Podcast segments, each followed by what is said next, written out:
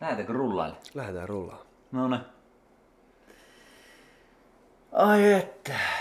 Siellä on ulkona vesisade jyllää ja meikäläinen on saanut vieraan tänne Karjalojalle. Mikko, tervetuloa. Kiitos. Tänne on niin ihana ajaa, kun jotenkin tuolla toi metsä tuntuu heti jotenkin erilaiselta, että se ei ole semmoista jotenkin, onhan tämäkin varmaan just talousmetsää, mutta että siellä on myös semmoista metsää, minkä on annettu vähän silleen rehevöityy eri tavalla, niin oli pakko aja, avaa ikkunat molemmin puolin ja antaa se vaan jotenkin vyöry sinne autoon sisälle sen, sen metsän tuoksun. Mitä sieltä vyöry? Aika semmoinen havuinen, havuinen tuoksu. Se on jotenkin itselle tuntuu tosi runsaalta mm. tossakin kun käy. Ja mäkin olen siis Kuusamosta kotoisin, mm. niin se niin kontrasti siihen, että meillä on Kuusamossa semmoista puolimetristä, vähän ehkä kärjistettynä, mutta hyvin semmoista pieni kasvustosta ja sitten tulee tänne, niin tuntuu, että kaikki on silleen kädet pystyssä ja vähintään kaksinkertaisella koolla, niin massiivisuus on myös läsnä. Se on kyllä niin kuin sit varmaan jossain niissä Kuusamon puissa on sit omalla, omalla tapaa semmoinen niin sinnikkyys. Juuri näin. Naulan kantaa. Heti jätkän pisteet nousi, kun, kun sä ymmärrät kuusamolaista siellä maisemaa ihan selkeästi. Niin, on se niinku, se on, se, on, se, on, se on erilaista kuin vaikka jossain viidakossa, missä se on jotenkin, no viidakko on ehkä huono esimerkki, mutta joku semmoinen just aika, aika ilmava, ilmava paikka, missä niinku asiat on tosi runsaita ja silleen vettä on ja auringonvaloa on ja kaikkea on. Mutta sitten just joku Kuusamon kaltainen paikka, missä niinku olosuhteet on aika äärimmäiset ja pitää sitten niinku jotenkin Mä oon siis, pitää jotenkin nappaa siitä hetkestä kaikki irti. Et mä oon ollut siis tota Gobilin autiomaassa silleen, että sille, että tota siellä sattui just niinku sateet. Hmm. Niin se on jännä, että kun se on muuten semmoista niinku autiomaata, muuten semmoista autiomaata, mutta sitten kun sinne kerran sataa vähän enemmän, niin sitten se vaan niinku lehahtaa vihreäksi silleen yhtäkkiä, kun silleen kaikki, el, kaikki kasvit on silleen, niinku, että nyt on meidän hetki! Go for the light, boys! Kyllä, ja sitten just, että silloin, silloin vissiin ne levittää siemenensä sun muut itiönsä niin kuin ympäriinsä, että silloin se, silloin se kaikki tapahtuu. Hmm. Miten sä jotenkin itse fiilistelen hmm. sitä, että aina se ympäristö kuitenkin väkisinkin muokkaa meitä ihmisinä, niin miten sä esimerkiksi musiikissa, koetko jotenkin, että, että sä hyödynnät sitä luonnon maisemaa, mihin sä oot ihmisenä syntynyt?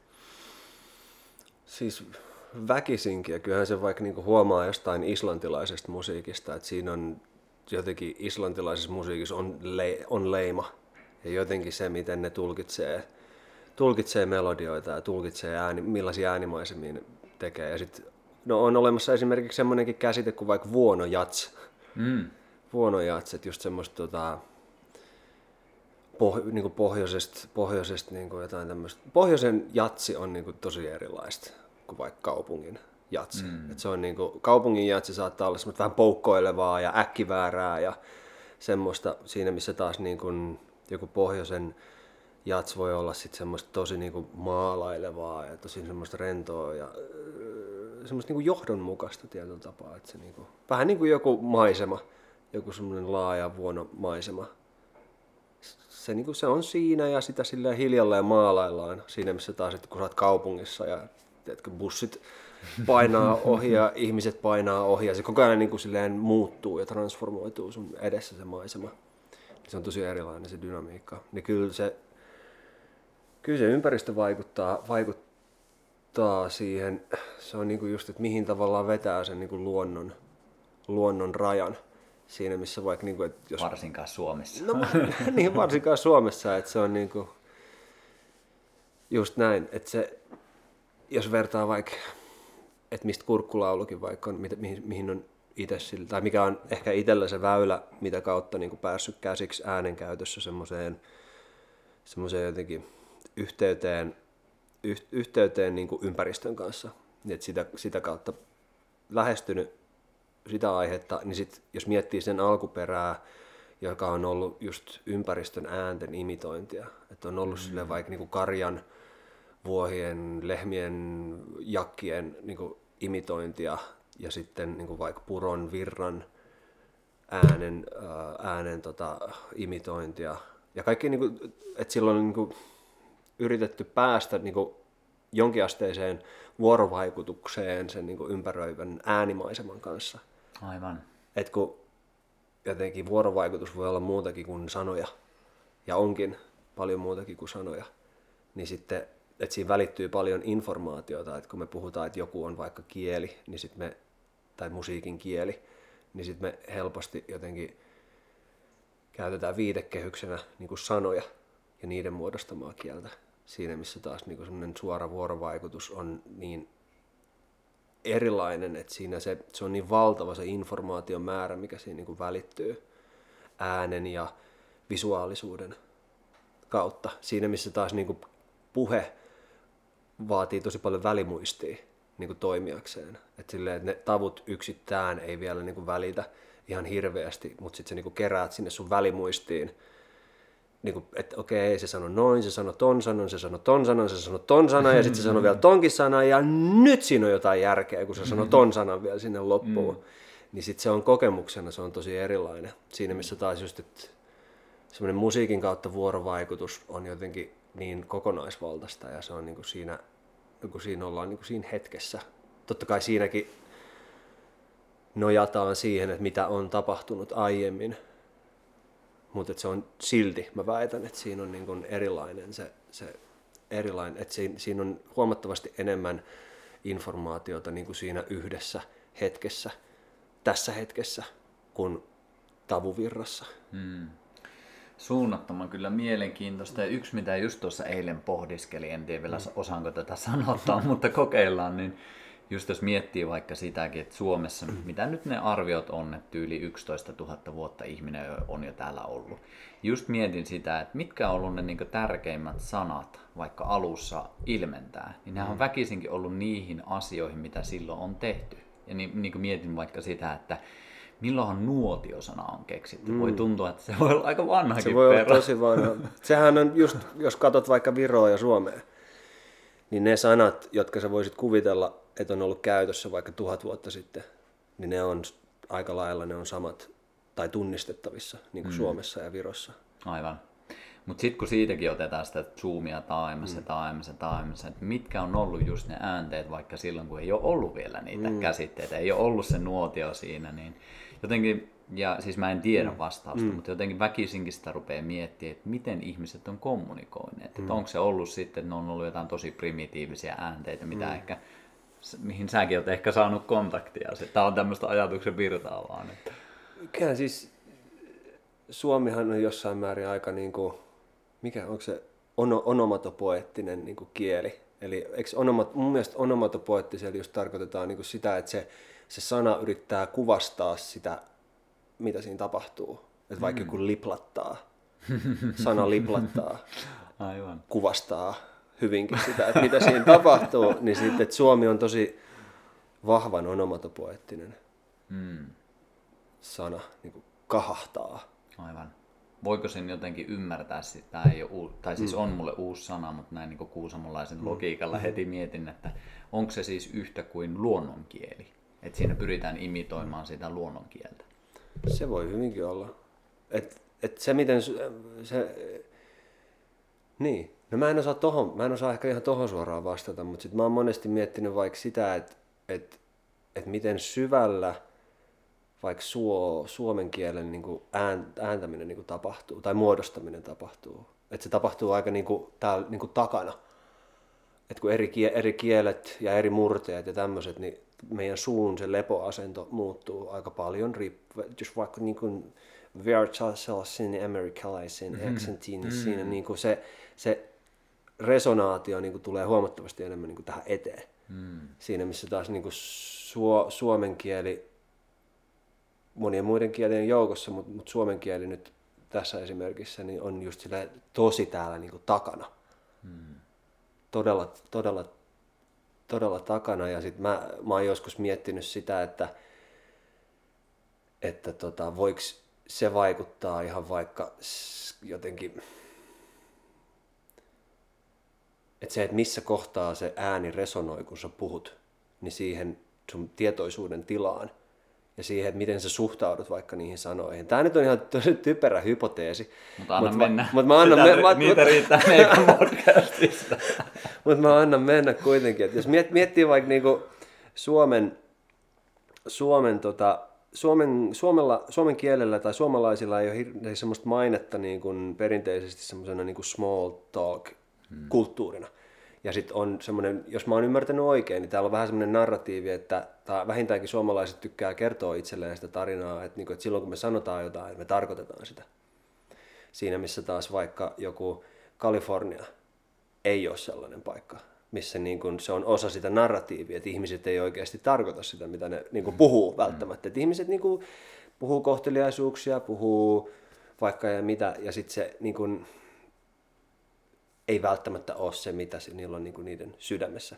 Ja se, miten ne puhuu, niin on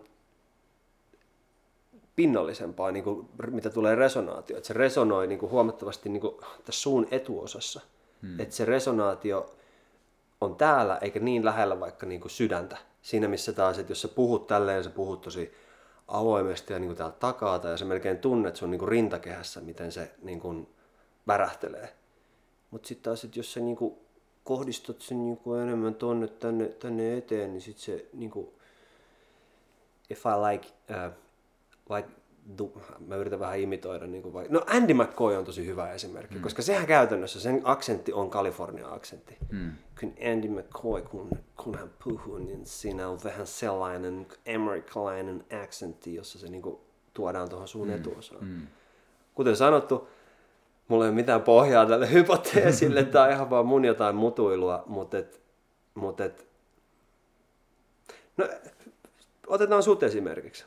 Sä niinku, me ei tunneta etukäteen, tai niinku henkilö, henkilökohtaisesti ei niinku tunneta kovin hyvin. Me nyt just tavattiin oikeastaan ensimmäisen kerran. Tyyliin aika Tässä niinku, niinku- 10 minuuttia sitten. kymmenen, joo, kymmenen minuuttia niin aloitettiin tämä podcast, mutta et mulle on just susta muodostunut kuva niin tosi sydämellisenä tyyppinä ja se tapa, miten sä käytät sun ääntä, on tosi semmoinen niin syvältä, syvältä soiva, että se soi tosi syvällä.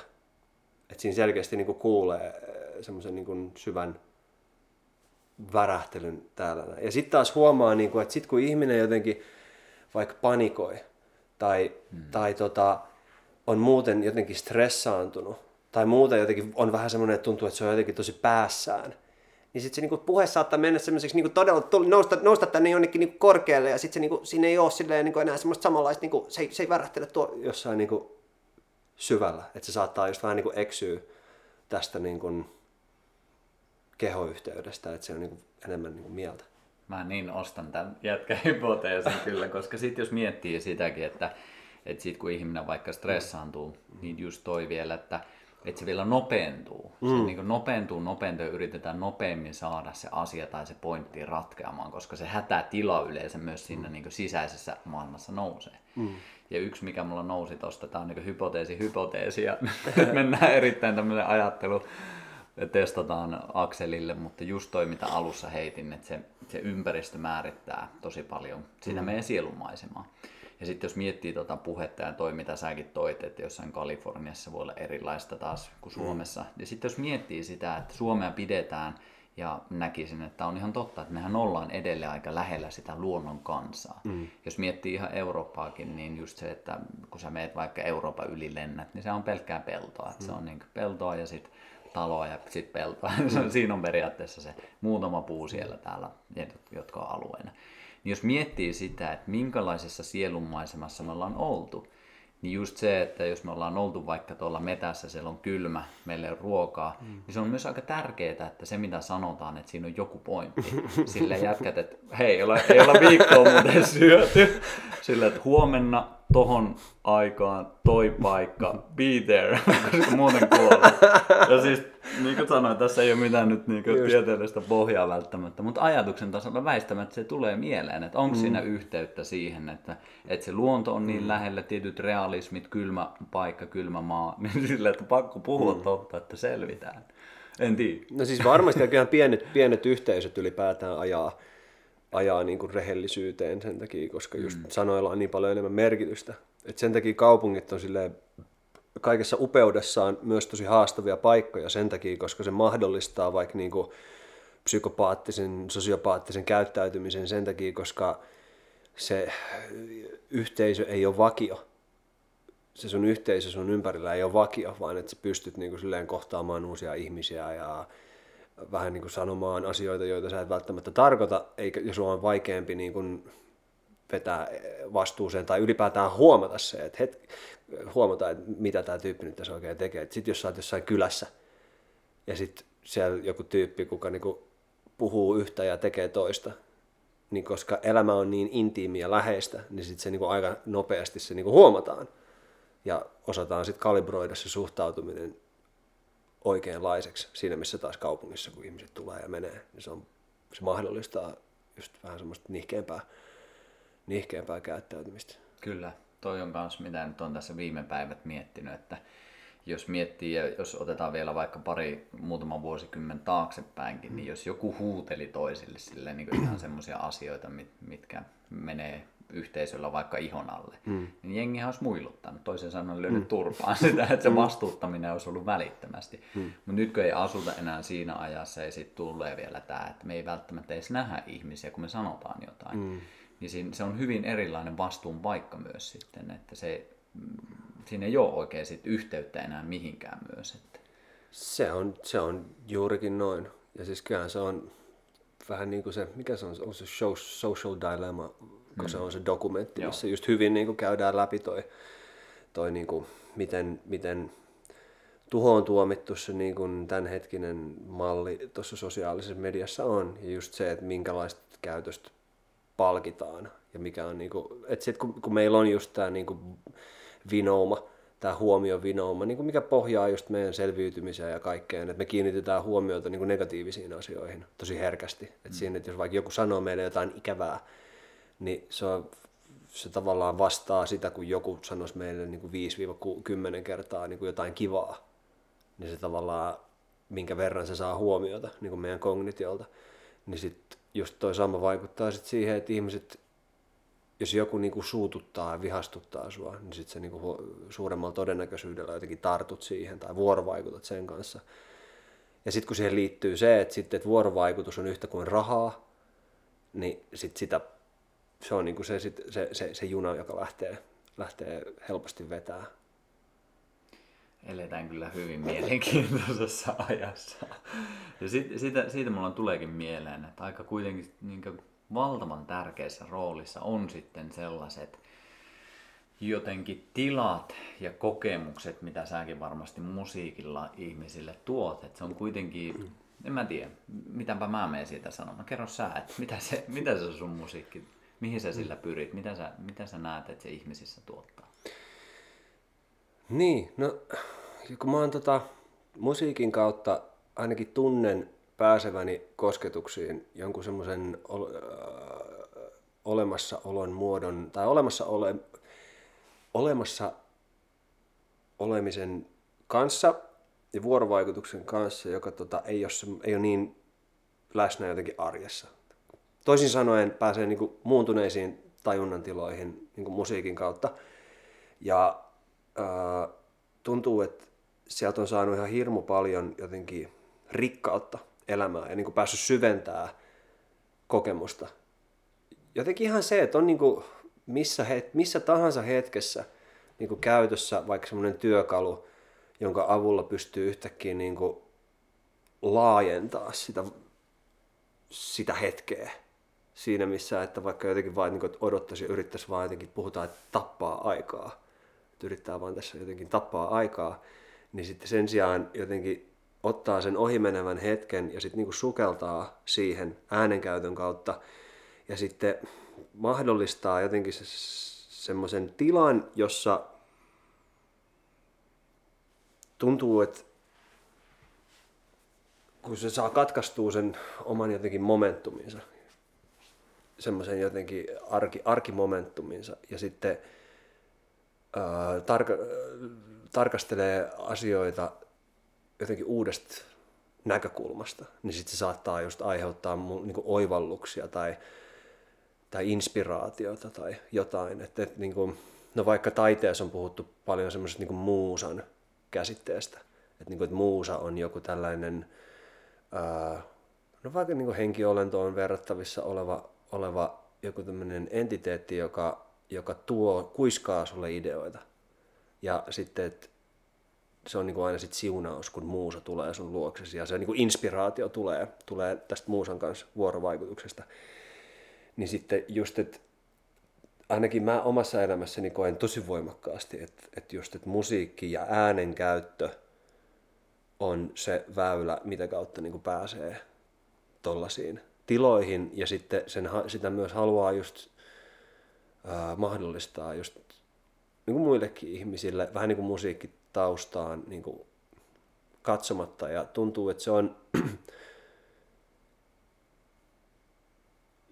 No just, että puhutaan kaikesta niin kommunikaatiosta, vuorovaikutuksesta, niin sitten just musiikki ja äänen käyttö on tapa välittää informaatiota sanojen lisäksi. Että siinä, missä sanoihin on helppo niin kompastua ja kompuroida.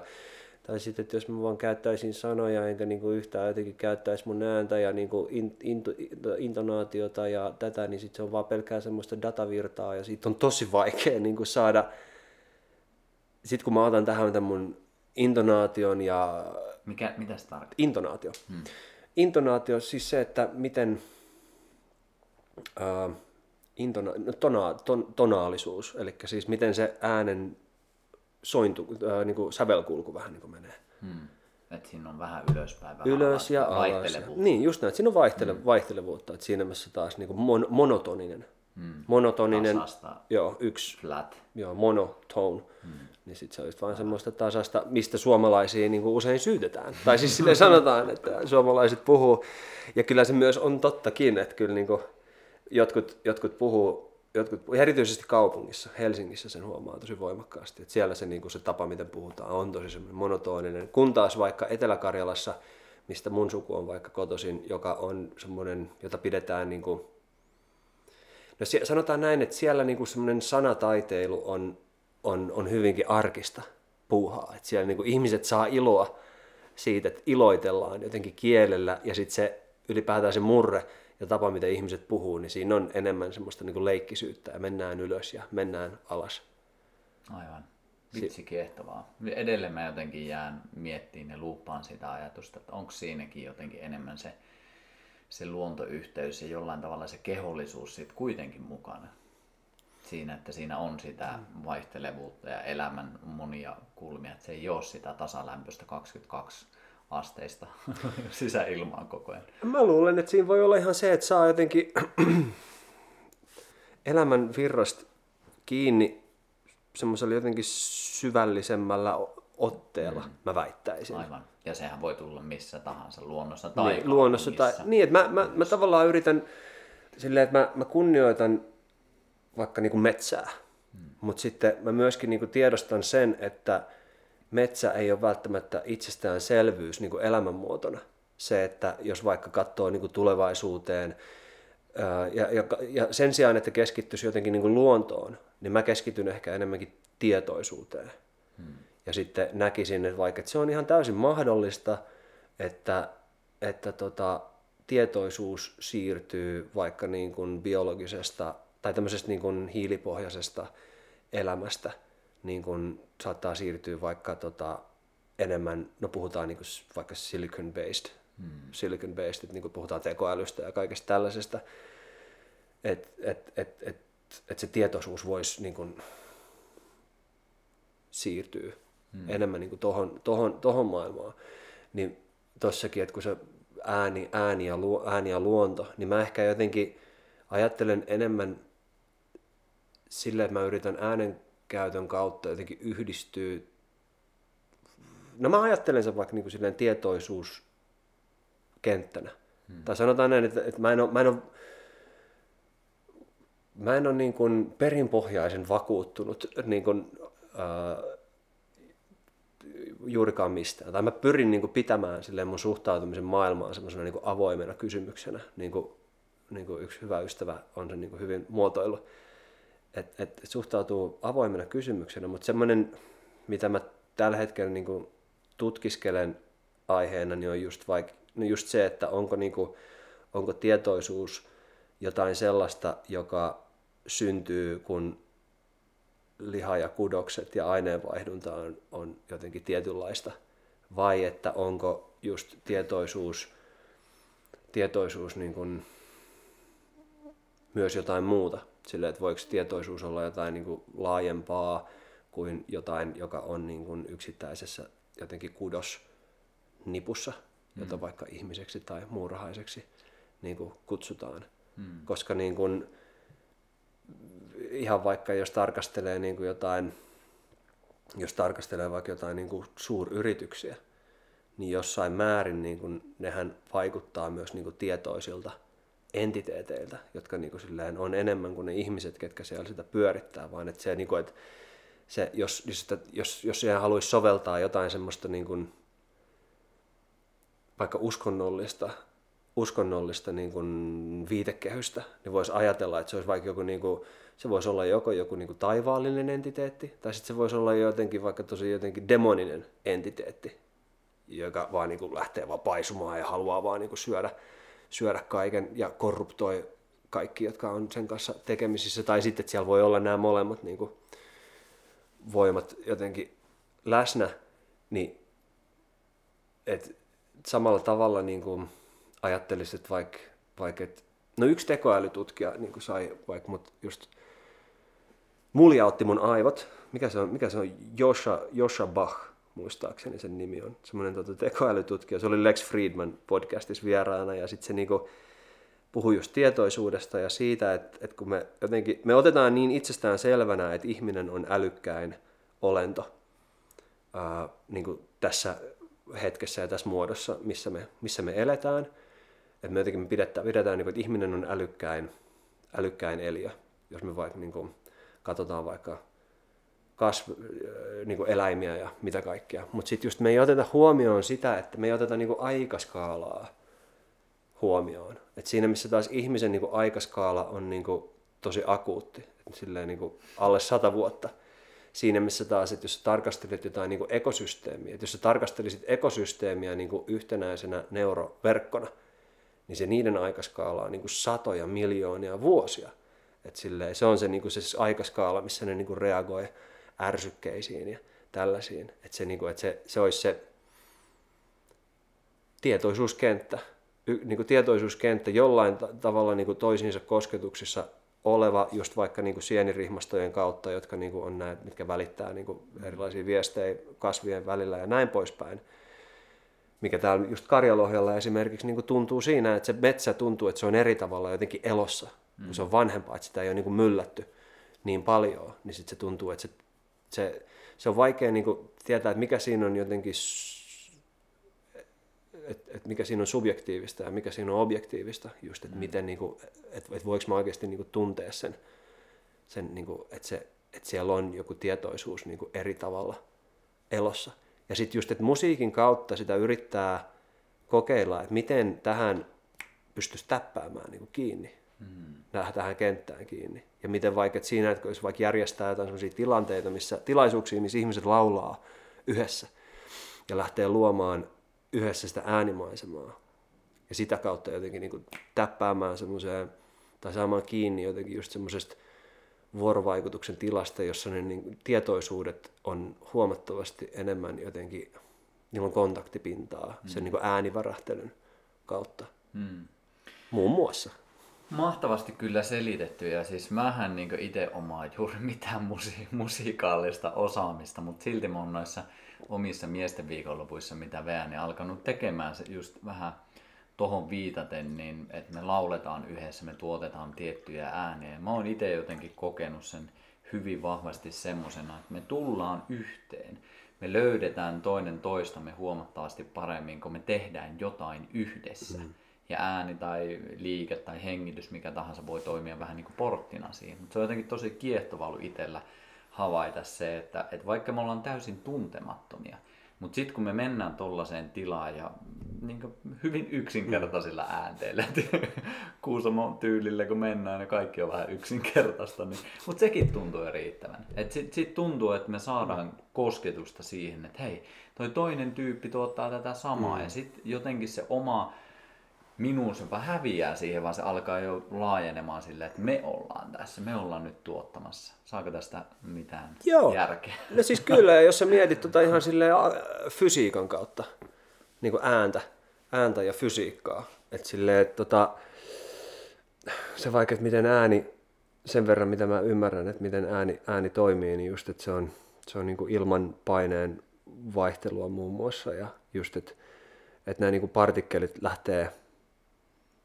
värisemään ja välittää sen niin kuin värähtelyn.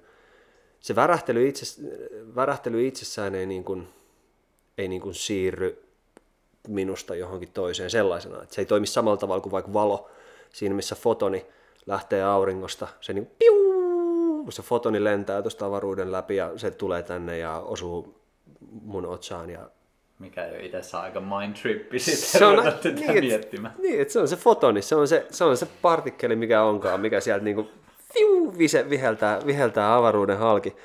Mutta sitten kun ääni ei toimi tolleen, vaan että kun ääni toimii huomattavasti, no, no vaikka niinku, no vesi, vesi on niinku, hy, hy, tekee sen visuaaliseksi siinä, että jos sä pudotat, niinku, jos sä pudotat vaikka kiven veteen, niin sit se, kun siitä lähtee ne aallot, niin siinä että se, on se, se, on se, se on se impulssi on siellä keskellä, mutta sitten se, miten se vaikuttaa siihen ympäristöön, niin sit se, niin se on semmoinen viestikapula, joka lähtee niin kiertämään niin partikkelista, partikkelista toiseen.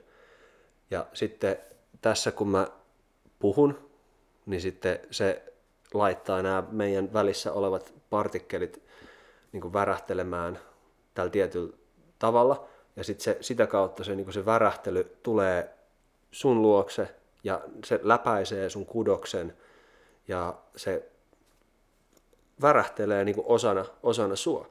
Niin se on ihan jo, että et silloin kun me käytetään ääntä yhdessä, niin mehän ollaan todella, vaikka me ei, niin kuin, vaikka me ei käsillä ehkä kosketa toisiamme, mutta että me tietyllä tapaa kosketaan toisiamme tosi niin kuin ihan fyysisestikin just sen takia, koska ää, meistä lähtee tämä niin kuin mekaaninen aaltoliike sen äänen muodostuksen kautta. Jos vertaa vaikka se, onhan sekin jo tosi voimakasta, että kun vaikka hengitetään yhdessä, kun peilisolut aktivoituu ja on niin kuin se, se yhdessä tekemisen meininki, mutta sitten vielä tämä, että sitten kun käyttää ääntä yhdessä, niin sitten me niin kuin muodostetaan yhdessä semmoinen niin värähtelykenttä, niin kuin täysin niin kuin siis mitattavissa oleva mekaanisen aaltoliikkeen niin kuin muodostama värähtelykenttä, jolla me niin kuin ollaan yhteydessä toisiimme. Ja tämä, vähän niin kuin tätä just tässä tutkiskelen, että minkä verran oikeasti tietoisuutta voi, niin kuin, minkä, ve, minkä verran omalla tietoisuudellaan voi liikkua tässä niin kuin värähtelykentässä, mm. vai pystyykö? Mm. Onko se vain subjektiivista vai onko siinä jotain objektiivistakin? Mm. Mahtavia keloja kyllä. Avatko vielä tota, koska toi sanana on niin iso toi tietoisuus ja on itse törmännyt moneenkin ja huomaan itsekin käyttävänä siinä sitä vähän eri, eri vinkkelistä. Mitä sä tarkoitat, kun sä puhut tietoisuudesta? Pystyykö sitä jotenkin vielä vähän avaamaan? Uh, no lähinnä se, se on niin tietoisuus on, se, mä ajattelen tietoisuuden niin kuin, ehkä yksinkertaisimmillaan niin jotenkin semmoisena reagoivana, reagoivana, mä en halua sanoa energiana, koska energiaa kanssa käytetään, niin kuin, se, ei, se ei tässä ihan ehkä pätisi, mutta niin kuin semmoinen olemisen muoto. Ehkä olemisen muoto siinä, missä vaikka niin kuin joku, hmm, niin, semmoinen tarkkaileva ja reagoiva olemisen, olemisen muoto. Vaikka että niin muurahainen on tietoinen, mutta et mikä sen tietoisuuden taso on. Että onko muurahainen vaan silleen niin kuin, vaikka hyvin yksinkertainen tämmöinen niin kuin antenni omalla tavallaan. Että syntyykö se niin kuin tietoisuus siinä, syntyykö se tietoisuus siinä muurahaisessa itsessään, vai onko se muurahainen jonkinasteinen niin kuin antenni, jolla se niin kuin yhdistyy omalla kyvykkyydellään sitten tähän johonkin niin kuin muurahaistietoisuuteen. Et esimerkiksi vaikka, että jos miettii vaikka jostain ää, no shamanistisesta näkökulmasta, just se, että ajatellaan, että vaikka että eläimillä on niin kuin joku emä, eläimillä on joku emä ja siellä on se, niin kuin se, se henki, joka vaikuttaa siellä taustalla. Niin että onko se niin, että vaikka että jos ajatellaan muurahaisten, että muurahaisilla olisi joku tämmöinen henki tai olisi tämmöinen niin kuin muurahaistietoisuus, hive mind tai mikä onkaan, niin sitten, että se, että se muurahainen on niin kuin se antenni, mitä kautta se niin kuin lähtee elää sitä. Ja sitten ihminen hän on niin kuin aivan valtavan monimutkainen tietoisuus nippu. Ja just siinä, missä, miten paljon meissäkin on niin eliöitä ja bakteereja ja kaikki, jotka vaikuttaa siihen, että miten, miten, mikä, meidän, mikä meidän kokemus, kokemus on. Ja että, silleen, että on niin tämä arkitietoisuus ja sitten, että onko meillä, niin kuin, voidaanko me ajatella silleen, että meillä on just semmoisia autonomisia tietoisuus tämmöisiä niin kuin, tietoisuuden muotoja niin kuin ympäri meidän kehoa, jotka niin kuin, aistii vaikka erilaisia ärsykkeitä ja mitä kaikkea. Että voiko niistä tavallaan ajatella, että ne on, niin kuin, ne on osa tätä niin kuin, suurempaa tietoisuuskenttää, mutta sitten ne on semmoisia niin paikallisia ilmiöitä tässä niin kuin, tietoisuuskentässä. Hmm. Ja sitten tota kautta just yrittänyt vähän kanssa niin kuin just sulattaa vaikka sitä niin kuin omaa ihmiskokemusta ja omaa jotenkin miettiä sitä, että mikä on vaikka ego, mikä on niin kuin ihmisen niin kuin yksilö, yksilökokemus. Ja yrittää niin kuin jotenkin päästä sen niin kuin läpi ja jotenkin osata tarkastella asioita just semmoisesta, niin kuin, no puhutaan kollektiivisesta tietoisuudesta ja niin kuin kaikesta tällaisesta, että et se, et onko, se, niin kuin, onko ne käsitteitä vai onko ne oikeasti semmoisia asioita, mihin pystyy niin kuin yhdistymään, minkä kanssa pystyy vuorovaikuttamaan vai onko se vain abstraktio? Mihin johtopäätökseen olet tullut? Vai jatkuuko tutkimukset? Tutkimukset, tutkimukset jatkuu, mutta kyllä mä niinku, on, se, on se huomattavasti jotenkin rikkaampi ja miellyttävämpi jotenkin polku se, että, siinä, että siellä olisi muutakin kuin pelkkä abstraktio. Ja kyllä se niinku omassa kokemuksessa tuntuu aika voima, voimakkaalta se, että just, että, että tota, No erityisesti, niin kuin, että äänen kautta välittyy tosi paljon informaatiota ja pystyy välittämään tosi paljon informaatiota. Ja kiinnitän tosi paljon huomiota siihen, miten ihmiset puhuu, hmm. miten niiden puhe resonoi, miten ne käyttää niiden ääntää. Sitä voi myös käyttää, käyttää tota petollisesti, että voi yrittää imitoida sitä, että niin kuin on jotenkin tosi sydämellä ja sydämellisesti puhuu mutta sitten, että voiko senkin jotenkin aistia, että milloin sitä käytetään jotenkin sydämellisesti ja aidosti yhteydessä ja hyvin intentioin, ja milloin se on vaikka niin kuin jotain esitystä tai joku naamari. Hmm. Ja ainakin itse koen sen, että huomattavasti helpommin kaikki noin pohdinnat ja kysymykset mm. selviää silloin, kun me ollaan samassa tilassa. Mm. Että sitten kun on sitä etäisyyttä, jos on vaikka video tai se on vaikka ääni tai vaikka se on kirjoitus, mm. niin sinne tulee niin paljon sitten sitä etäisyyttä, että jotenkin tosi vaikea.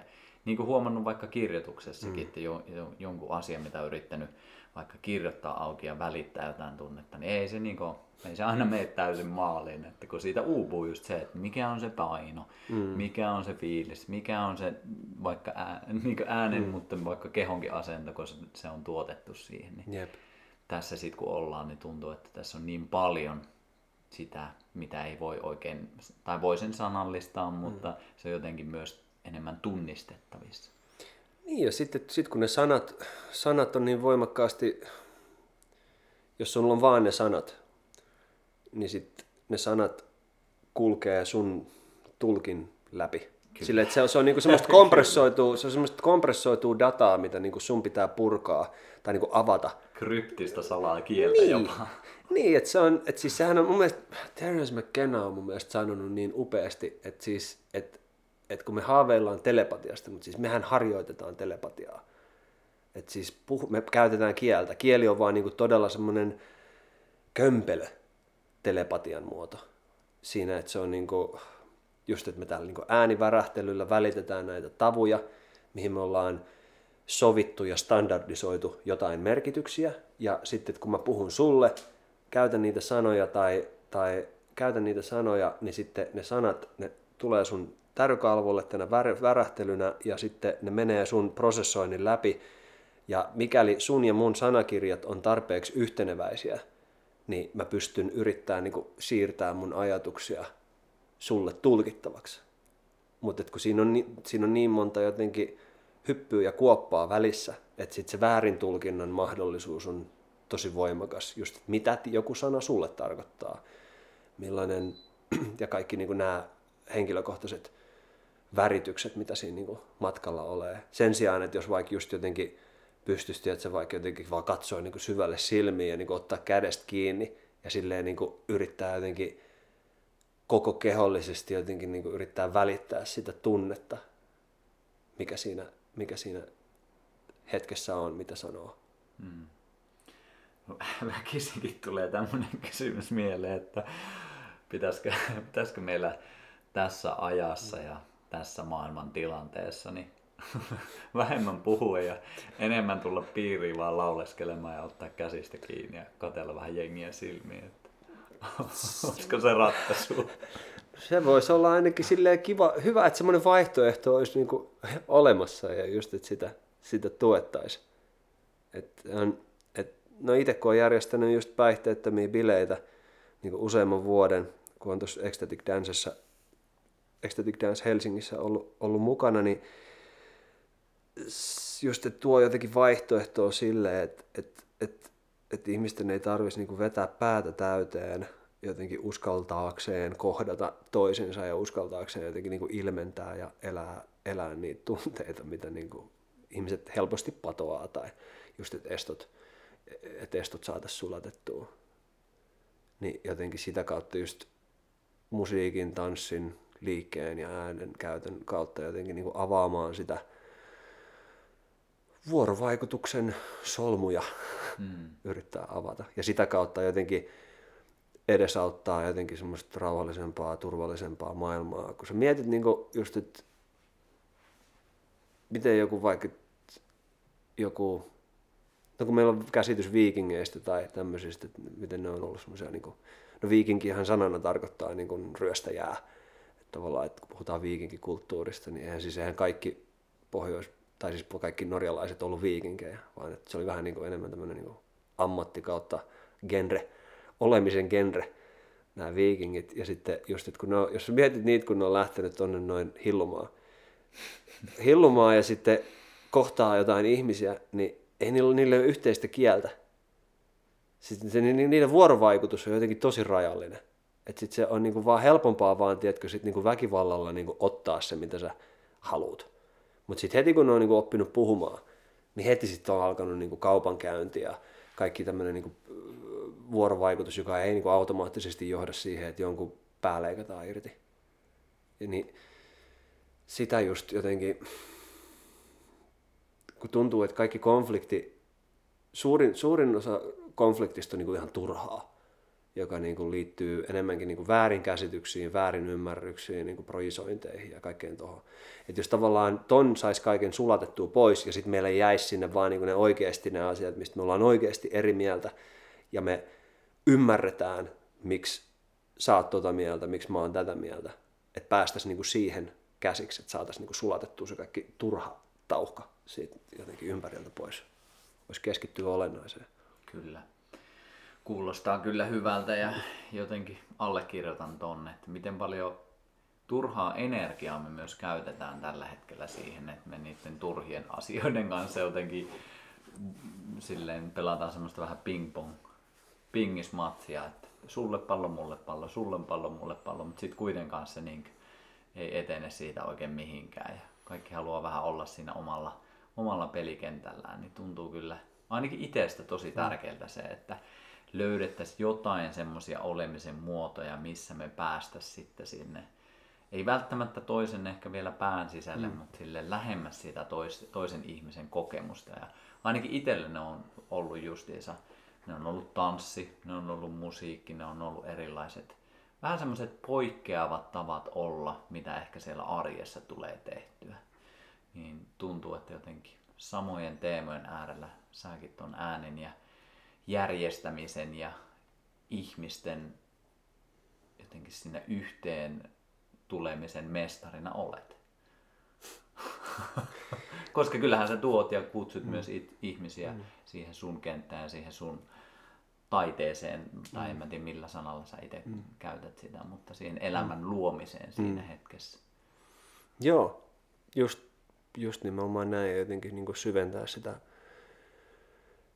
elämän, elämän kokemusta ja just vaikka, no vaikka mun maisterin työ tällä hetkellä liittyy just siihen, että miten, miten voisi ihmisiä kutsua, kutsua niin kuin luomiseen musiikin kautta vielä paremmin. Et mä opiskelen Sibelius Akatemiassa maailman musiikin linjalla ja sitten mun kandityö käsitteli flow-tiloja ja että miten, miten, miten mä sovellan flow-tiloja mun musiikin tekemisessä ja sitten nyt mun maisterin työ taas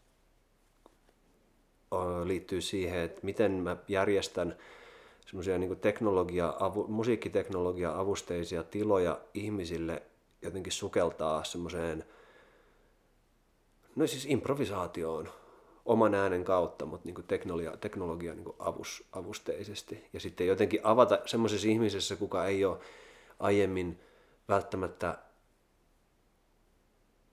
musiikillisesti jotenkin ilmaissut itseään. Niin vähän jotenkin niin kuin silleen kutsua ja johdatella silleen aika helposti lähestyttävällä tavalla niin kuin sukeltaa semmoiseen niin ihan hulluttelevaan semmoiseen jotenkin suoraan vuorovaikutukseen jotenkin niin kuin semmoisen äänen, äänen käytön ja äänen, äänen kanssa.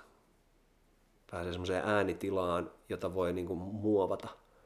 Että sä voit kuvitella sen musiikin niin kuin semmoisena kenttänä, jota sä lähet sun äänellä ja intentioilla ja käsillä ja kaikella niin kuin muovaamaan ja vuorovaikuttaa sen kanssa. Sitten sieltä tulee jotain takas ja sitten sä annat sinne jotain ja sieltä tulee taas jotain takas ja se niin kuin pääsee tämmöiseen hyvään tota, kiertoon. Hmm.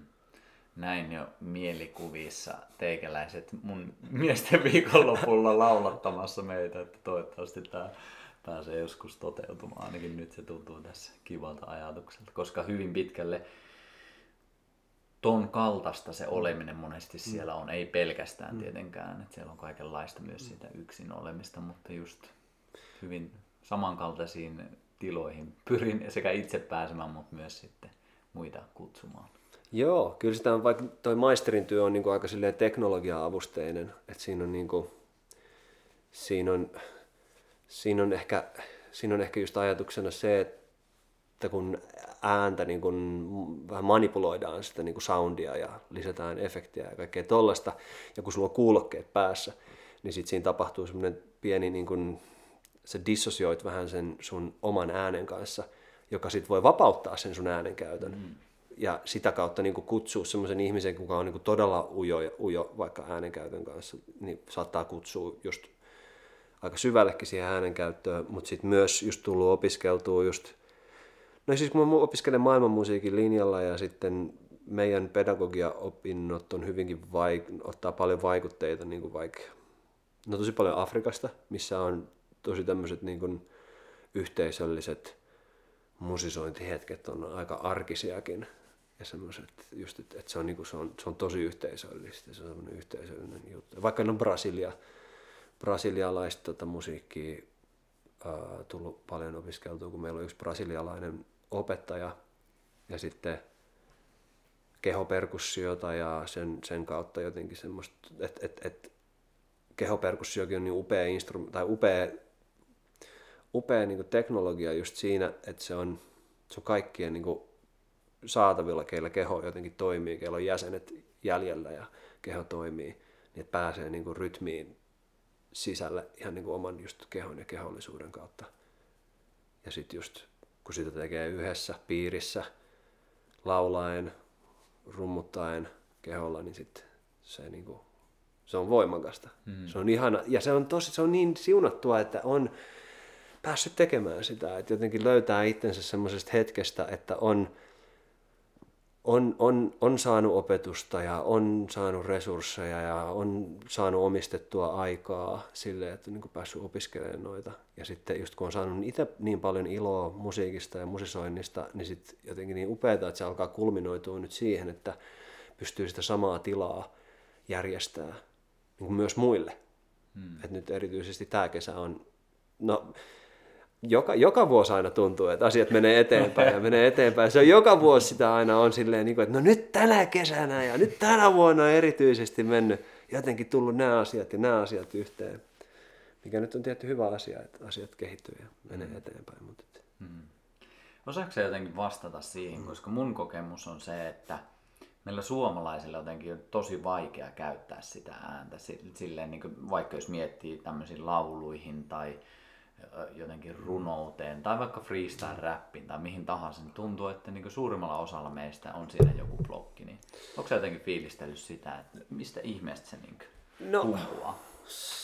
Oon mä miettinyt kyllä ja mä en tiedä miten paljon sillä voi olla vaikka vaikutusta, että, että, että Suomi on ollut jossain määrin niin kuin melko, no silloin ei puhuttu ehkä siirtomaa, siirtomaa vallasta ehkä samalla lailla, mutta niin kuin, että jossain asian löyhässä määritelmässä niin kuin Suomikin on ollut aika kolonisoitu aika pitkään. Tai silleen, että, että suomalaiset on ollut niitä niin kuin työläisiä ja orjia ja sotilaita armeijoissa ja sitten kaikki aatelistoja, kaikki on niin kuin ollut muualta. Et siitähän meillä on niin kuin jäljellä vaikka just tämä niin kuin, niin kuin suomen ruotsalainen populaatio on just siitä, että, että, että Ruotsin, Ruotsin vallan aikaan niin Suomea pyöritti käytännössä niin kuin ruotsinkieliset ja suomalaiset on ollut vähän niin kuin just sitä, sitä rahvasta.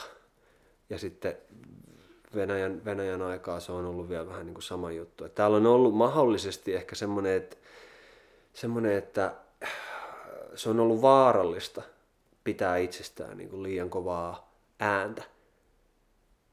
Että et on vähän niin kuin se, että onko siitä joku sanontakin per, peräti siitä, että jotenkin, että et, et jos sulla on vaikka heinäpelto, niin että älä oo se heinänkorsi, joka niin kuin kasvaa korkeammaksi kuin muut, koska tuuli helposti katkaisee sen.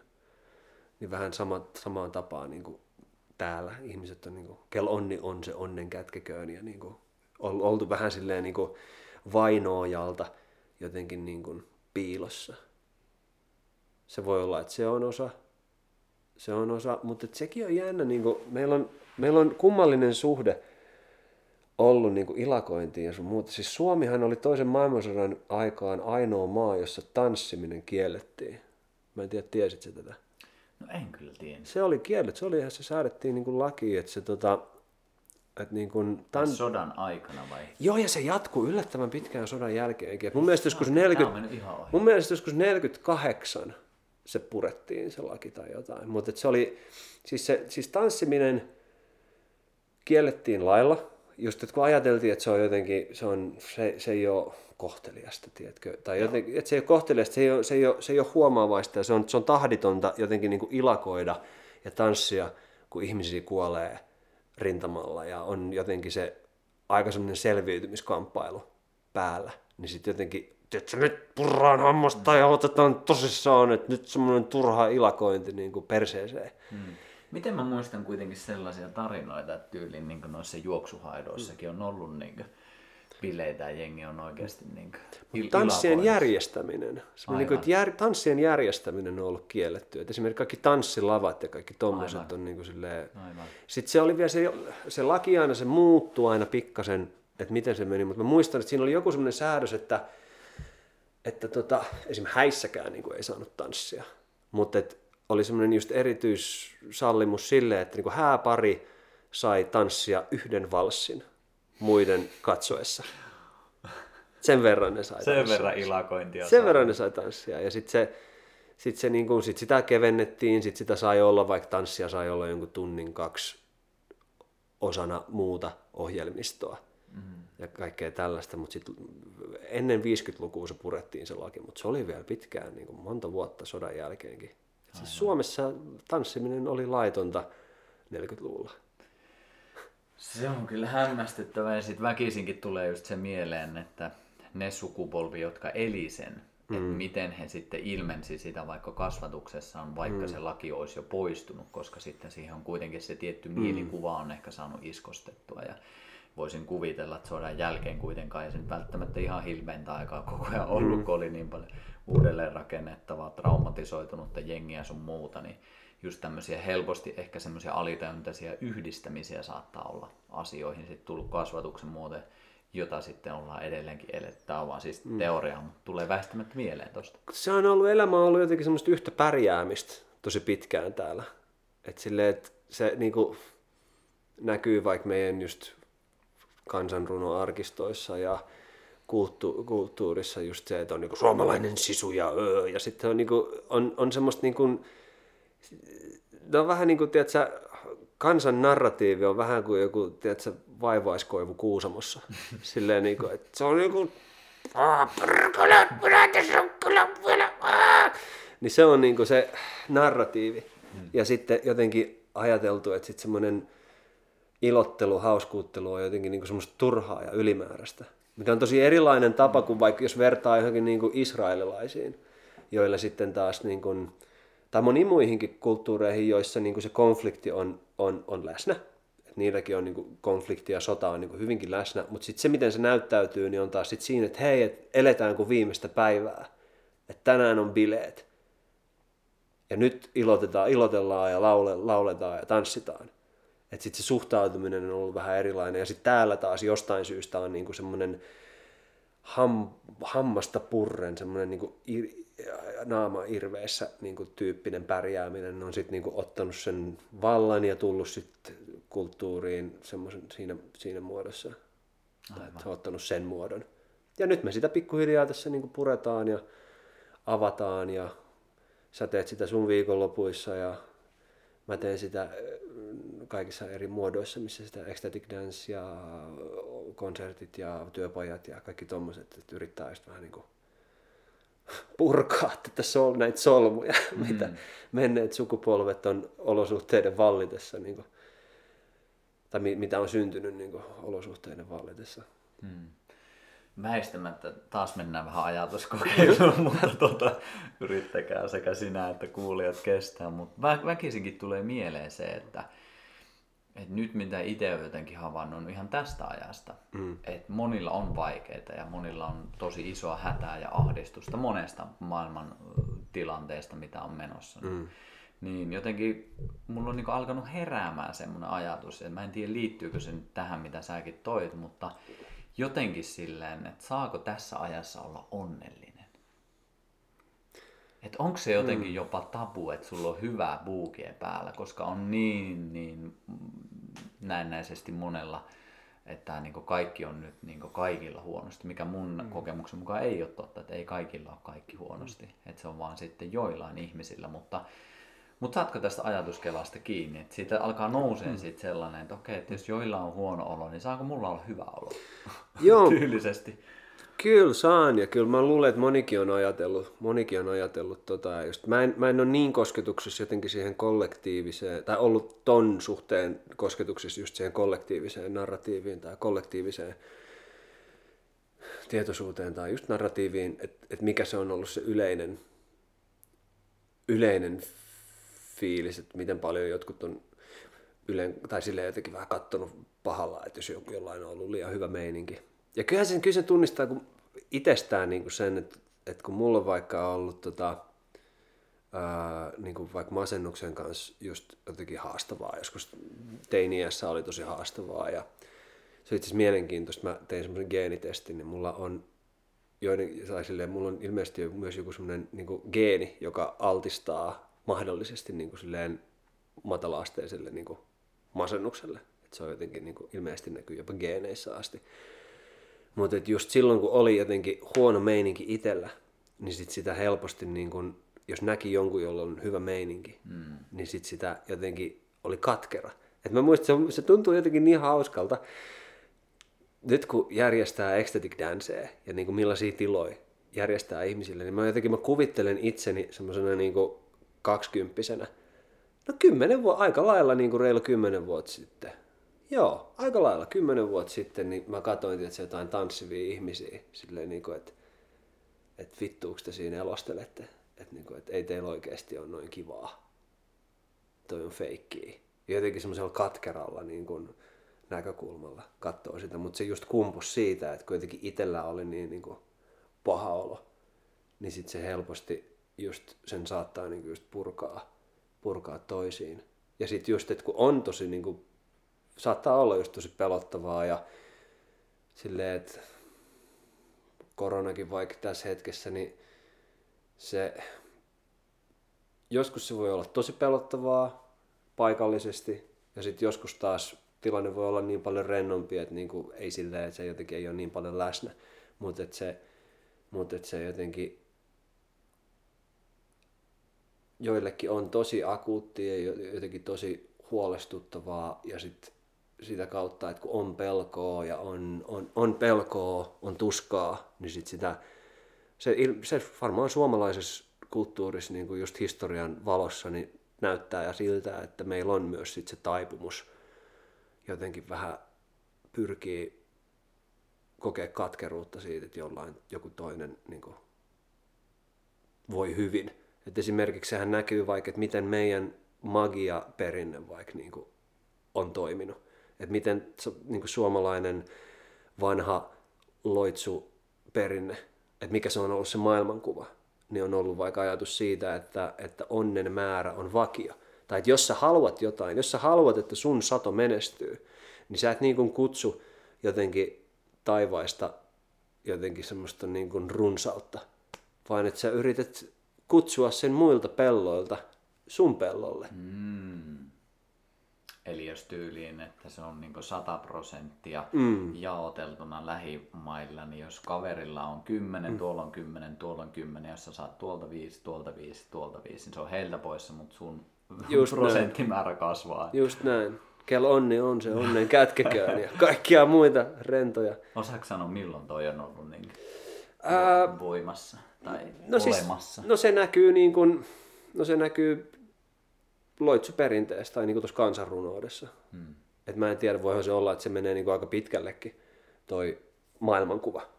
Mutta se on, se on osa, osa niin kuin loitsu, loitsuarkistoista, arkistoista niin kuin just löytää, että loitsut on tollasia. Aivan. Kiehtovaa. En totakaan kyllä tien. Miten sitten toi, jos sä oot noihin kansallismeininkeihin tutustunut yhtään, niin miten toi lauluperinne? Onko, koska sille voisi kuvitella, että täällä on kyllä iät ja ajat nuotioilla sun muualla tuvassa lauleskeltu, niin onko sä yhtään siihen perehtynyt? Mikä on ollut meininki? On, on jonkin verran ja sitten just, toi on, no siis toi on toi maailmanmusiikin linja on alun perin kansanmusiikin linjan niin kuin alajaosto. Se on nyt, nykyään se on itsenäinen linja, mutta siinä on, niin kuin, on tullut just kansanmusa tai tuon akateemisten kansanmusiikkipiirien kanssa niin kuin, oltu vähän tekemisissä ja otettu vähän kursseja sieltä ja tutustuttu niin kuin, just vaikka perinteiseen, perinteiseen ö, lauluun. Mä yritän jotenkin yhdistyä just siihen henkeen, saamaan kiinni jotenkin siitä hengestä ja jotenkin pääsee semmoisen niin muodon läpi. Saa, saa, saa, saa kiinni siitä niin kuin ytimestä ja ehkä eniten mä oon saanut niin kuin jotenkin, tai eniten mä oon inspiroinut vaikka, no totta kai niin kuin suomalaisessa loitsinnassa niin kuin ne sanat, sa, niin kuin sanat ja se, se, miten vaikka sä voit improvisoida hetkessä niin kuin loitsuja ja jotenkin tervehdyksiä. Se, että kai asioita tervehditään ja se, että, että, että jotta sulla olisi valtaa johonkin asiaan, niin sit sun täytyy jotenkin ymmärtää sen synty, että mistä se on peräisin mistä vaikka, jos sulla on vaikka joku miekka, niin sitten jos sä et ymmärrä raudan syntyä, niin sitten sä et, sulla ei ole valtaa siihen miekkaan samalla tavalla kuin taas sitten, että jos sä tosi syvällisesti ymmärrät raudan synnyn.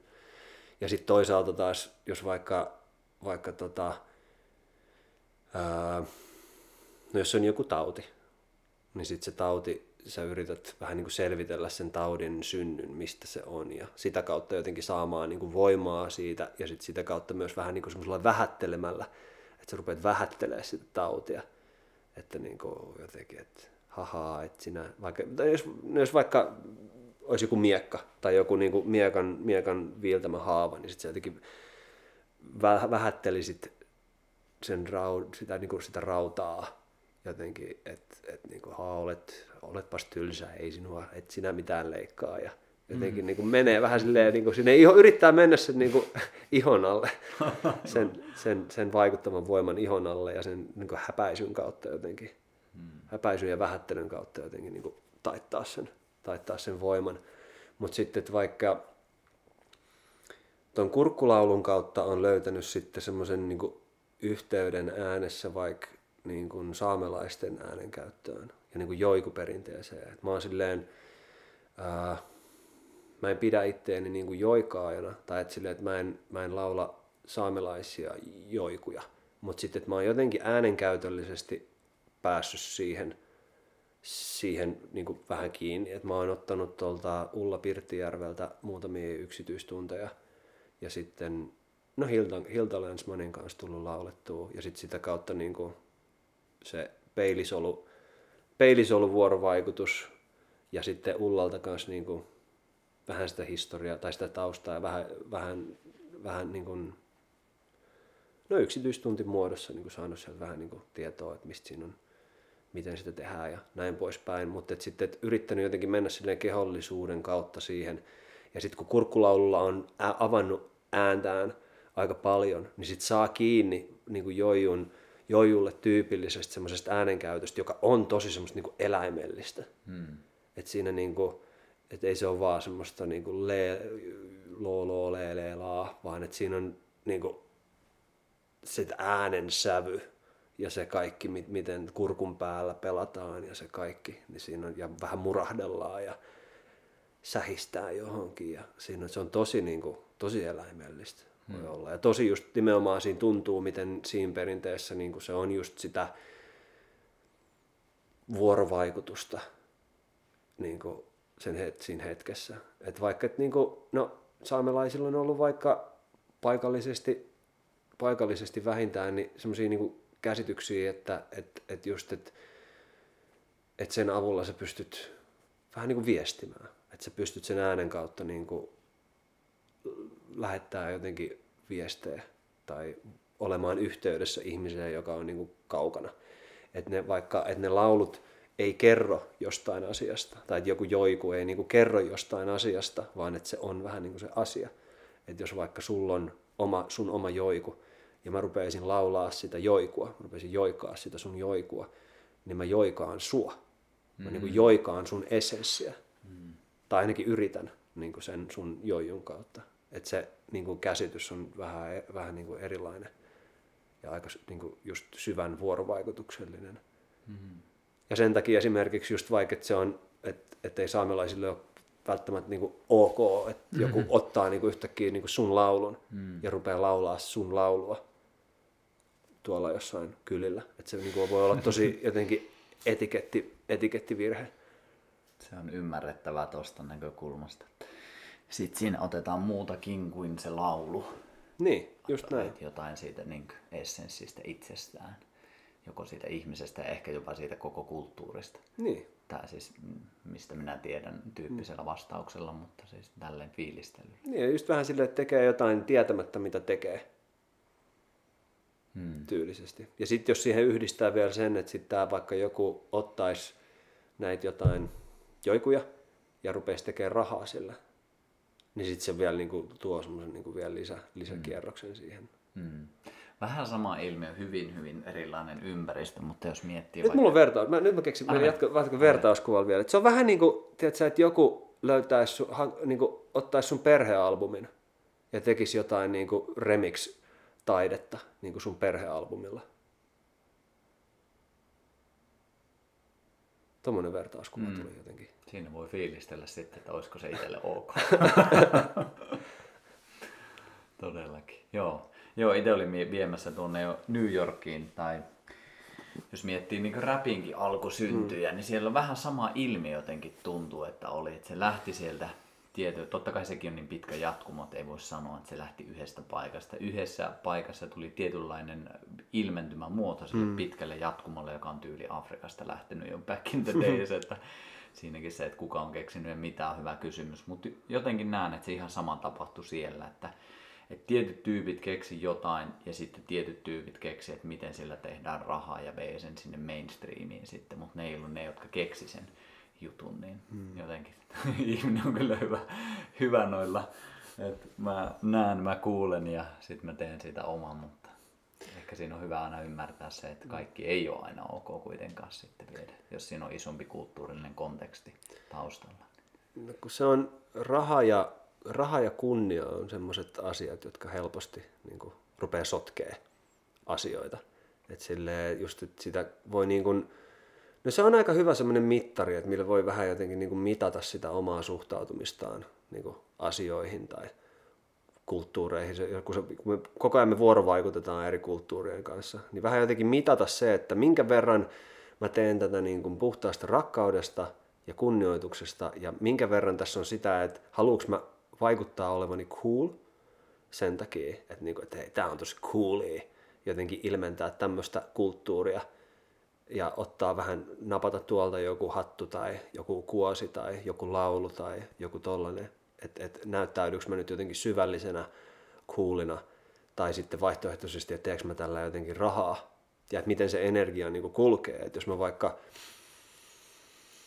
opiskelisin niin kuin jotain, jotain tota, kansanperinnettä, joka, johon mulla ei ole muuten niin kuin juurikaan niin kuin suhdetta, mutta että mä vaikka nappaisin niin kuin, vaikka YouTubesta katsoisin jotain videoita ja sitten vähän niin kuin lähtisin, niin kuin opettelisin jonkun YouTube-videon kautta jotain perinnettä ja sitten rupeisin järjestää siitä jotain kursseja, että näin, näin kuule tätä tota, indonesialaista nepetiti-laulua tehdään. Mä nyt heitin vaan hatusta jonkun, mm. jonkun tommosen, mutta, mutta, ja näin näitä lauluja tehdään ja näin poispäin, ja niin kuin pyytäisin ihmisiltä rahaa siitä, ja sitten mulla ei olisi minkäänlaista energianvaihtoa sen alkuperäisen kulttuurin kanssa. Niin se on mun mielestä aika semmoinen, että siinä kohtaa niin ollaan tosi kyseenalaisilla, kyseenalaisilla vesillä. Mm. Tai sitten vaikka se, että, että hei, olen keksinyt tämän kaiken itse, tai että sen sijaan, että jotenkin olisi tosi avoin niin kuin sen suhteen, että mistä kaikkialta on saanut niin kuin vaikutteita ja minkä kulttuurien kanssa on ollut vaikka vuorovaikutuksissa ja mikä se suhde on. Että on niin kuin avoin, avoin sen kanssa, eikä jotenkin teeskentele olevansa jotain, mitä, mitä ei ole. Ja sitten just, että mittaa vaan sitä, että minkä verran, minkä verran tässä on niinku just semmoista tosi autenttista elämistä ja ilmentämistä, ja minkä verran tässä on jotain kunnianhimoa tai resurssien himoa. Hmm. Hmm. Äärimmäisen, äärimmäisen hyviä pohdintoja kyllä, ja toisaalta jos mietin sitten taas niin yksilön kannalta, niin voi olla myös äärimmäisen vaikea havaita se, että mikä on mistäkin. Että, että me ollaan mm. kuitenkin niin sit sokeita vielä sille omalle olemiselle, että helposti tuntuu, että kaikki sille vähän häviää sitten. Ja meillä voi tulla semmoinen käsitys, että minä keksin, mutta todellisuudessa näyttää se, että me vaan aika lailla otetaan se, mitä on keksitty ja sitten vähän muokataan ja jonkinlainen yhdistelmä ehkä me luodaan tässä, mutta sille jos mm. miettii vaikka omiakin juttuja, mm. niin en mä keksinyt mitään niin yksinkertaisia mm. perusasioita, joita on niin varmasti mm. ihan joka yhteis alkuperäiskansassa tehty mm. jossain muodossa. Sitten pikkusen oma twisti siinä on, kun mm. sekoittelee ne kaikki siihen, mutta ei siinä ole mitään mun omaa. Just, ihan just näin, ja se, on, se olisi tosi jotenkin ylimielistä niin kuin väittää, että siinä olisi jotenkin keksinyt jotain pyörää uudestaan. Ja se on just, se on just se on just noin. Et se, on, se on siinä muodossa, mihin sä oot sen saanut siinä hetkessä jotenkin niin kuin laitettua ja missä se on siinä, se on siinä muodossa ja siinä, siinä, siinä containerissa, mä en nyt keksi mitään suomenkielistä sanaa tähän hätään, mutta et, et se on siinä jotenkin kapselissa, minkä mm. sä saat niin kuin sit välitettyä, välitettyä muille, mutta just, että toi on semmoinen ajatus just että kun on vapauttanut itsensä jotenkin siitä, että, että, että ei jotenkin ota kunniaa mistään, mitä tekee, niin se on vapauttanut tosi paljon jotenkin tehnyt olemuksesta tosi paljon niin kuin huokosempaa. Että ei jotenkin niin kuin, pyrkii olemaan, kiintymä, olemaan niin kuin kiintymy, kiintymättä ja identifioitumatta oikein minkään kanssa, minkä, mitä tekee. Et totta kai sieltä niin kuin ottaa sen, sen, sen, sen, että, sen hyvän olon, että hei, yes, onnistuin. Mm yes, upeata, olipa hieno juttu. Mutta sitten kuitenkin jatkuvasti niin kuin ymmärtää sen, että tämänkin mä sain aikaiseksi vaan sen takia, koska ikiaikainen jatkumo, jonka tässä hetkessä elän.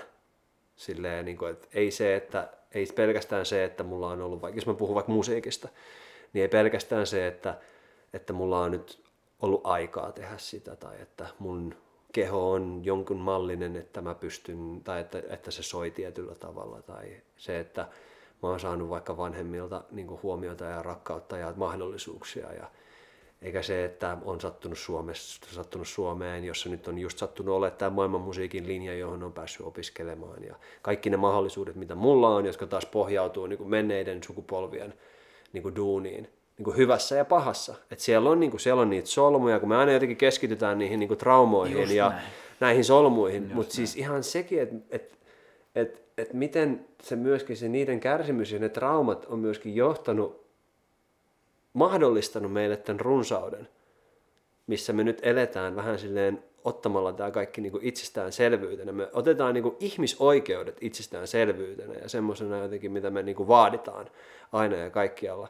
Ja sitten jotenkin tuntuu, että esimerkiksi se, miten että mä en suhtaudu ihmisoikeuksiin semmoisena niin universaalina totuutena, vaan että et ei, se ole, niin kuin, ei, se ole, ei sitä ole kirjoitettu mihinkään, vaan että se on, tai siis se on nimenomaan kirjoitettu, mutta että se ei ole niin kuin syvällä jotenkin, tai mun nähdäkseni se ei, se ei ole itsestään selvää, että se olisi jotenkin olemassaolon koodissa, lähdekoodissa olemassa, niin kuin ihmisoikeudet jotenkin semmoisena objektiivisena totuutena, vaan että se on tämmöinen hyvä tarina, mitä me ollaan niin kuin lähetty kertomaan toisillemme ja mikä vaikuttaa niin kuin mahdollistavan suht vakaita yhteiskuntia siihen semmoiseen niin tarinaan uskominen.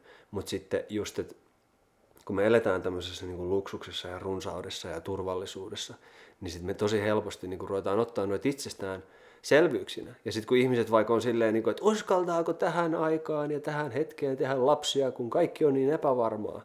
Sitten jos sä niin meet jonnekin 10 000 vuotta taakkeen, että sä oot asunut jossain niin luolan perällä, iltaisin niin keihällä yrität sohia jotain susia kauemmas siitä luolan suulta. Niin kuin, että miten varma se on ollut se niin kuin, olemassaolon hetki niin kuin, tehdä jotain jälkikasvua. Se on just näin. Ja tuossa tullaan siihen, mitä jo vähän aiemmin kosketettiin, että kun se meidän aikamäärite, mihin me katsotaan, on niin niin lyhyt. Mm. Että todellisuudessaan sitten, jos ottaa niin tätä pitempää aikaa, että mehän eletään just siinä paratiisissa, luksuksessa, yltekylläisyydessä, tyyli vähemmän sotia kuin koskaan mm. historiassa ennen.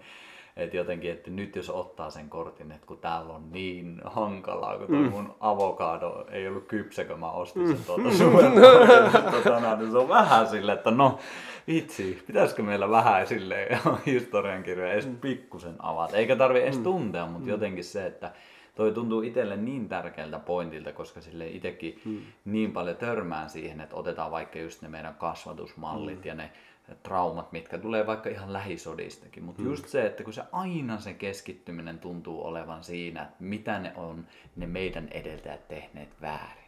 Mm. Yksi sitten taas, että vitsi, kelaa kuinka monta asiaa siellä on mm. meille mahdollistettu. Mm. Kaikki, ihan kaikki se hyvä, mitä mm. tässä myös on, ei olisi mahdollista, ellei tämä niin pitkä pitkä linjasto olisi tuonut meille sen mahdollisuuden. Että pikkusen aina silloin tällöin voisi sitä linssiä käyttää myös, että mitä kaikkea hyvää siellä on. Jep. Eikä tässäkään silleen tarkoita sitä, että jotain pitää niinku pois sulkea. Totta kai epäkohtia, mm. mitkä tässä se ei mm. palvele, niin on hyvä kurkata, mutta just se, että jos me pelkästään pidetään sitä linssiä mm. siinä, mikä on vaikka vialla. No se on just se, että koska ei se, niinku, ei se korjattava koskaan lopu. Ei todellakaan. Ei se ja sit ihmisen mieli haluaa aina niin. lisää, lisää, lisää. Jep. Että vaikka ne korjaisikin, niin sitten meillä olisi uudet halut, joita kohti me. No siis se on just näin, että sit just sitä voi niinku rauhoittaa ja rentouttaa vähän sitä elämää sille. Totta kai niinku kiinnittää huomiota, tuolla on, toi pitää korjata ja vähän sieltä kiristää ruuvia ja tuolta vähän jotenkin löysätä ja näin poispäin. Just, että osaa ottaa sen perspektiiviä, niin kuin nauttii hetkestä. Osata niin kuin antaa itselleen niin kuin luvan jotenkin vaan katsoa niin kuin vaikka jotain tanssivaa ihmislaumaa, jotka jotenkin silleen vapautuneesti tanssii ja jotenkin elää ja hymyilee ja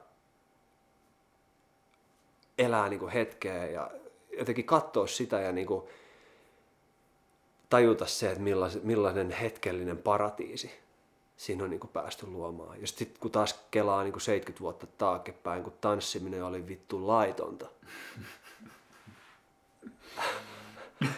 Nyt mä voin tällä kotona Spotifysta pistää niin varsinkin länsimaissa tyyliin kaikesta siitä tuotannosta, mikä on ikinä niin nauhoitettu ihmiskunnan mm. historiasta, niin pistää ihan minkä biisin tahansa ja lähtee vaan jammailemaan. Kuratoida sen sun äänimaiseman niin kuin täysin. Mä olisin käy pissalla. Käy ihmeessä pissalla. Oh. No niin. Jotenkin siitä itse haluaisin vielä ihan pienen muistutuksen ja pysähtymisen sen äärelle, että maailma on mitä se on ja me voidaan luoda siitä kaikenlaista ja itse ainakin koen sen tärkeäksi, että luodaan myös niitä tiloja, että päästään sen niin tavallisuuden tuolle puolelle, niin miten sä suosittelisit, että jokainen, joka kotonakin tätä kuuntelee, niin miten niitä vaikka ekstaattisia tunnetiloja tai edes pienen semmoisen eroavaisuuden siihen normi pikkuvitutonkaan ehkä voidaan luoda. No, no se on niinku, ne on niinkin just yksinkertaisia just työkaluja kuin vaikka just hengitys. Just niinku heng, hengityksellä pystyy jotenkin rauhoittaa, rauhoittaa hidastamalla hengitystä ja vaikka hyräilemällä. Ja jotenkin niinku, että saa, että et mä yritän mun arjessa pyrkiä siihen, että mä saisin mun hengityksen jotenkin yhdeksi sitä, mitä mä teen, niin että mä saisin sen siihen rytmiin, että mitä mä milloinkin niin teen. Että jos mä vaikka otan jonkun kupin, niin mä vähän niin kuin hengitän sen yhteyden siihen hetkeen jotenkin siinä, siinä rytmissä.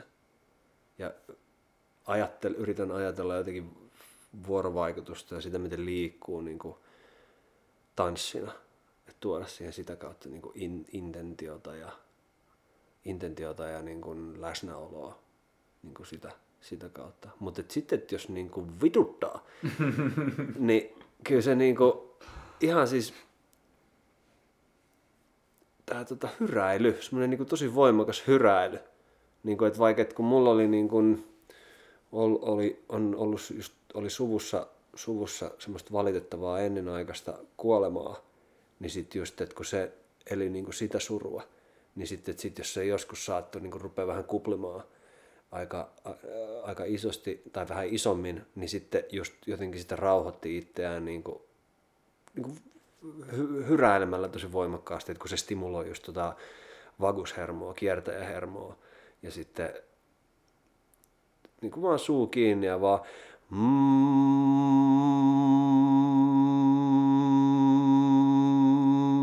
mahdollisimman voimakkaasti just vaan yrittää niin kuin saada sen väriseet tuolla. Niin toi on niin kuin niinkin yksinkertainen keino, millä silleen pystyy jeesaamaan niin kuin ihan tosi paljon. Toi on ihan loistava. Mä itse käytän myös mm. tota ja Joo, jotenkin hauska, miten mm. olen huomannut molemmista oikeastaan. Mulla on siis kaksi lasta ja mm. ne on vähän niin kuin automaattisesti molemmat on tehnyt sitä koko mm. elämänsä. Toki sitten kun ikä alkaa tulemaan, niin se vähän alkaa häviämään sieltä, mutta se on jotenkin hämmentävää, mm. että lapset pystyy siihen. Niin kuin, en mä tiedä mihin ne sillä pyrkii, mutta aina jotenkin tosi keskittyneesti ne jos ne tekee jotain, mm. niin sille mm, saattanut hyräillä siinä, niin se on kyllä mahtavaa. Siis sehän on tota, nyt kun tulee mieleen, kun vaikka sodastakin tuossa puhuttiin, niin vaikka tuntemattomassa sotilaassa, kun tota Antti Rokka, siinä on se kohtaus, jossa Rokka ampuu joku 70 venäläistä sotilasta. Et se, on, niin se on se hetki, missä se pitää sitä jotain yhtä selustaa, yhtä kohtaa selustaa. Sitten silloin se joku nuorempi kaveri siinä niin kyljessä. Niin sitten se sanoo silleen, että hei, et, jos oikein niin kuin, hyräile jotain itseksesi, että se rauhoittaa. Hmm että et kun on oikein tiukka paikka, niin, niin hyräilet, hyräilet siinä itses iloksi. Pitää mm. mielen jotenkin rauhallisena. Kylmikset menee. Hyräily auttaa. Mahtavaa. Perusteista liikenteeseen siis. Niillä Hei, pääsee aika pitkään. Joo, joku siinäkin, siinäkin kun sä hyräilet, niin sit se vaikuttaa, se hidastaa hengitystä niin paljon. Että on niin kuin lyhyet hengi, sisäänhengitykset ja pitkät uloshengitykset, kun sä niin vaan yrität pitää sitä hyräilyä yllä aika pitkään, niin se ei ole viestiä. Niin siinä on niin monta asiaa, jotka viestii sun keholle, että hei, nyt on niin kuin, asiat on ihan ok. Asiat, kun me pystytään tehdä tälleen näin, niin asiat on ihan ok. Ja sitten siinä just stimuloidaan parasympaattista hermostoa niin kuin kurkunpään stimulaation kautta ja hengitys hidastuu ja kaikkea. Et, niin kuin, että hyräilyllä pääsee niin kuin, tosi pitkälle. Mm, kyllä. Et ei pelkästään se, että sä vaan lasket kymmeneen jotenkin rauhassa, vaan että ot, ottaa siihen vielä niin kuin, hyräilyn. Se on, se on, niin kuin, se on todella akuuttia biohakkerointia. Todellakin allekirjoitan. Ja yksi semmoinen lisäys, koska nyt ollaan podcastien maailmassa, niin tämä siis auttaa vaan, jos sä teet sen. että sä tiedät sen, niin ei vielä vie sitä mihinkään. Mutta mm. just se, että testaa, sä voit nytkin jo testailla siellä ja kokeilla, mm. lähteä hyräilemään, niin ne on pieniä askeleita, että heti vaan integrointia ja sinne arkeen ottamista. Ennen kaikkea sen testaamisen kautta, niin näkisin, että hyvä tulee. Ja ehkä tuohon vielä lisäyksenä se, että kokeilkaa, kokeilkaa hyräillä musiikin tahtiin. Ja ylipäätään, että jos te vaikka katsotte jotain konserttia tai mitä, vaikka te ette osaisi sanojakaan tai mitään, mutta yrittää jotenkin äänenkäytöllään niin yhdistyä siihen, siihen ääneen. Voi hyräillä tai voi laulaa vähän isommin, voi improvisoida siihen päälle jotain muuta tai vähän jotain siitä, siitä versoavaa tai sitten yrittää jotenkin imitoida sitä äänellään, mitä siinä niin kuin soi. Ja kokeilkaa tota. Kokeilkaa. Hmm. Hyvä vinkki kyllä.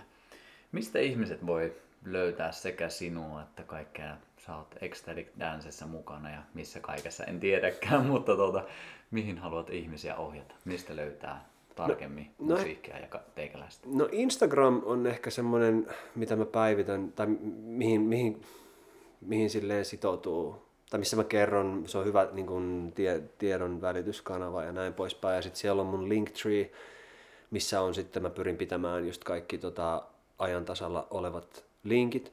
Ja sitten, että joka, mä, mä, oon, mä oon nyt muutaman kuukauden järjestänyt semmoista tota, live-striimiä joka maanantai, semmoinen ilmainen live-striimi maanantaisin seiskalta.